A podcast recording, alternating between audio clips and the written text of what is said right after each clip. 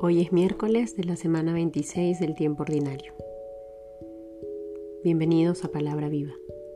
En el nombre del Padre, del Hijo, del Espíritu Santo. Amén. El Evangelio según San Lucas capítulo 9, versículos del 57 al 62.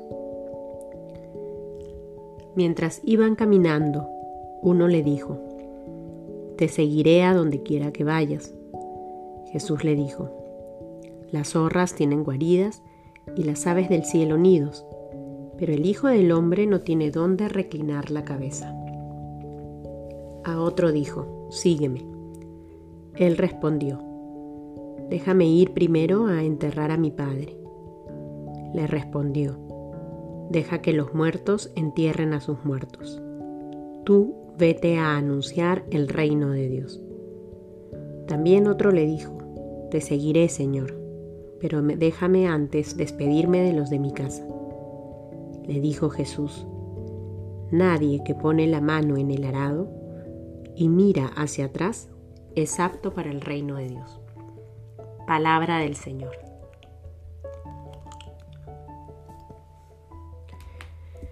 Queridos hermanos, estamos terminando ya hoy los versículos del capítulo 9 del Evangelio de Lucas. Y se nos invita a poner nuestra mirada en estas exigencias de la misión apostólica. Nosotros como cristianos somos llamados a ser apóstoles, somos llamados a ser discípulos, a ir tras Jesús, a ser como Jesús en medio del mundo.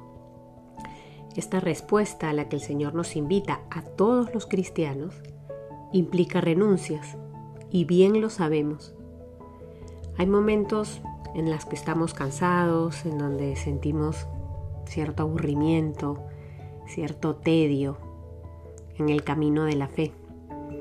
Y tenemos la tentación de mirar atrás y comparar lo que hacíamos antes de conocer a Jesús o lo que podríamos estar haciendo en este momento de nuestra vida si es que Jesús, entre comillas, no nos la hubiera complicado.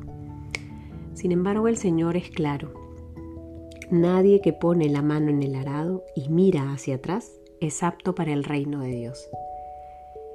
Algo que debemos tener siempre presente, desde que nos levantamos hasta que nos acostamos, es la eternidad que se nos ha prometido.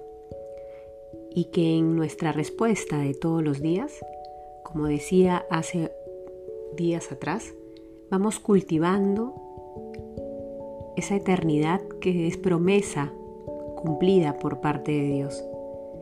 El reino de Dios es nuestra meta y el reino de Dios es lo que podemos experimentar en el hoy.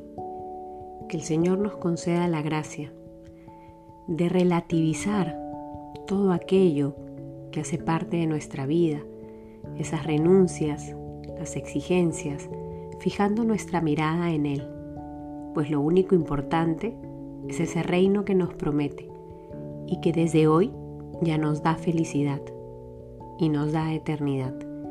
En el nombre del Padre, del Hijo, del Espíritu Santo. Amén.